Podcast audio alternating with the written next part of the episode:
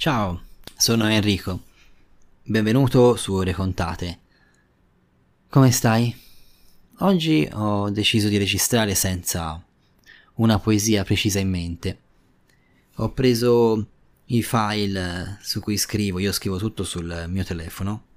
Uso Google Doc. Sì, lo so, non è molto poetico, però è molto comodo.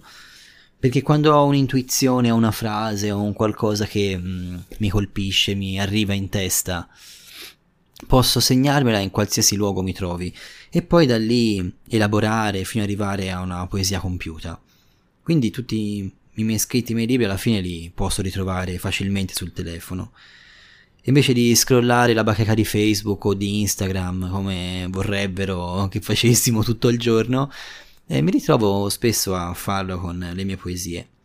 Sono un po' la mia terapia e risparmio un sacco di soldi, certo, non, non voglio paragonare la scrittura una terapia psicologica, però è vero che scrivere è terapeutico, fa molto bene. In fondo forse è per quello che lo faccio. E ehm, visto che ho le mie patologie mentali e le condivido con tutti, oggi ho deciso di scorrere alcune poesie che ho scritto e vedere se ne trovo una che mi piace da raccontarti. Allora, vediamo un pochino. Mm, ho, ho, scritto molte cose d'amore nella prima fase, nei primi anni in cui scrivevo, e poi a un certo punto ho iniziato a scrivere cose più esistenziali. Non so se te preferisci più qualcosa di romantico oppure no. Vediamo. Allora, questa raccolta che ho scritto, ma non so se mai pubblicherò, l'ho chiamata Ho pianto, ma non era quella la mia intenzione. E già il titolo dice abbastanza. La prima poesia che ho scritto fa così. Come quando mi colpisti in testa con una randellata, da farmi avvitare su me stesso. Così ora mi baci e mi ribaci e sono KO, steso a terra. Tutto gira, conto alla rovescia. Datemi del ghiaccio, vi prego. Eh? Hai visto? Questo era una poesia d'amore, perché alla fine l'amore è così. Ti colpisce in testa, ti dà una tramvata e ciao. Se è proprio quella giusta, non c'è niente da fare. KO. Del ghiaccio, per favore. Poi Un'altra cosa carina che ho scritto, sempre d'amore, pensa quanto la poesia sia influenzata dall'amore. Mi piacerebbe scrivere anche cose non d'amore, in effetti ne sto scrivendo in questo periodo, però allora, allora era proprio il mio pallino, eh. Beh, ma alla fine la poesia è mossa dall'amore, c'è poco da fare. Mi hai colto in flagrante, pensavo a te, dovevo, non dovevo, Son proprio uno sfigato, uno che non sa parlare. E tu non hai quelle tette, hai messo il push up, è vero? Sei come me. Quando mi rado divento più piatto. Lo so, non dovevo, ma ora ti penso e va bene così. Capito? Anche lì ero proprio alle prime fasi, eh? Quando uno si innamora, viene colto in flagrante dai suoi pensieri, ci si vergogna un po' di ritrovarsi così beati a sognare, no? La persona che ci interessa. Che mi fa proprio sorridere, mi sento molto vicino a me stesso, a quello che ero ai tempi. Vediamo. Un'altra cosa che trovo scrollando, voi non so cosa fate nel tempo libero, io lo passo così a leggere, anche perché rileggendo poi ehm, spesso correggo e affino. Oh, questa è molto bella, questa l'ho scritta dedicandola a una persona con cui ho lavorato. Era un mio superiore, se così si può dire, cioè si può dire, era un mio superiore. E diciamo che non ho avuto un buon rapporto, anche perché io sono molto corretto, credo, anche nel mondo del lavoro. Cerco di fare la mia parte con correttezza, però pretendo il rispetto, quello che do agli altri. E in questo caso non mi sentivo rispettato e l'ho fatto notare. Lo incontro fin troppo spesso, l'uomo irreprensibile, e mi stanca, mi stanca mortalmente, mi uccide. Lui sa, lui dice, lui corregge. Per il mio bene devo ascoltare, non devo replicare. Monotono, discorso unilaterale il suo. Ne ha viste tante, io devo imparare. Uomo irreprensibile, ma vai a... E poi vabbè, qui mi sono censurato perché mi ascolta forse anche mia figlia, quindi... Però il finale lo lascio alla vostra immaginazione. L'avete mai incontrato voi l'uomo irreprensibile? Eh, io sì. E devo dire che mi fa tanto ridere l'uomo irreprensibile, che può essere anche una donna, eh. Però no, in questo caso era un uomo.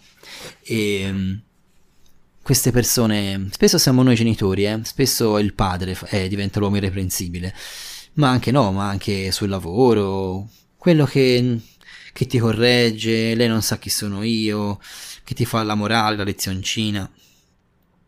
Beh, in questo periodo di Covid, di pandemia, ce ne sono tanti di uomini irreprensibili. Li trovi sui social in maniera oscena. Io ho rimesso Facebook da pochi mesi, da quando mi sono cancellato da Instagram, e mamma mia, Facebook ha il pregio che permette una maggiore condivisione di contenuti scritti, come quelli che faccio io, anche se arriva molto meno rispetto a Instagram, però mamma mia, il livello del dibattito è penoso. E di uomini irreprensibili che insegnano eh, agli altri come si commenta, cosa si può dire, cosa non si può dire, ce ne ha bizzeffe. E niente, ora ho soltanto pochi minuti perché devo andare, il mio dovere mi chiama e ti lascio con un'ultima, un'ultima poesia. Oggi, boh, mi è presa così, di farne tre, pam pam pam, a fuoco, eh? Tutto fuoco, a tutto gas, a tutta birra, una mitraglietta. E mi andava così, di raccontartele un po' rapide, veloci, senza pensarci troppo, così come viene. Questa poesia la dedico un po' a tutti noi, che siamo adesso così presi da pensieri, da responsabilità, da doveri, questa realtà che è così lontana dall'essere umano, il vaccino, ma le terapie, le terapie intensive, i lockdown, le casse integrazioni. È tutto un discorso così lontano dall'essere umano. Un tempo si parlava di spread e di debito pubblico, ora parliamo di vaccinazioni. Ma mi sembra che questa modernità, questa tecnica esasperata che ha costruito questo nostro mondo nuovo, invece di essere a servizio dell'umanità, stia diventando sempre più quel rovescio della medaglia che non volevamo vedere per tanti anni. Consiglio di rileggere Dr. Jekyll e Mr. Hyde. Sì, Penso proprio questo. È un momento di decadenza. Ma dalle ceneri risorge la Fenice, vi ricordo. E in, questo, in questa epoca così ho ripesco, guarda, mi è arrivata così bah, di botto un'ispirazione, questa poesia, che ci riporta a essere un po' bambini. Bello sarebbe tornare a essere come quando eravamo bambini. Non so che infanzia hai avuto te, ma la mia è stata un'infanzia felice e, ma, non mi dispiacerebbe ogni tanto rifarci capolino. Allora, te la leggo. Voglio tornare anch'io a quell'età in cui le parole non sono ancora e bastano i gesti a dar significato al mondo. E le sedie non appoggio per chi è stanco, ma Everest da scalare con coraggio, fino all'ultimo, fino in vetta, e le lacrime nient'altro che la faccia segreta del sorriso. Vengono, vanno, come squarci di luna. E sì, con questa poesia devo lasciarvi perché eh, sono in ritardo.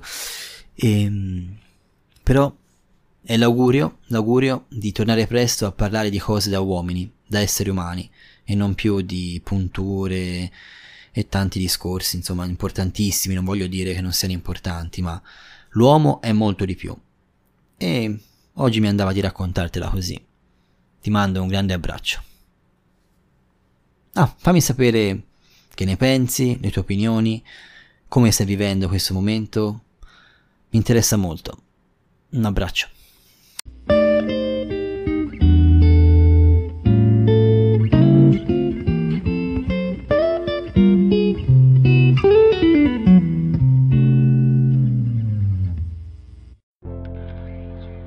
Se ti è piaciuto questo episodio puoi continuare a seguirmi, supportarmi e sopportarmi sul mio canale Facebook Enrico Feri Poesia, su Spotify e sulle altre piattaforme di podcast con ore contate e magari acquistando i miei libri su Amazon.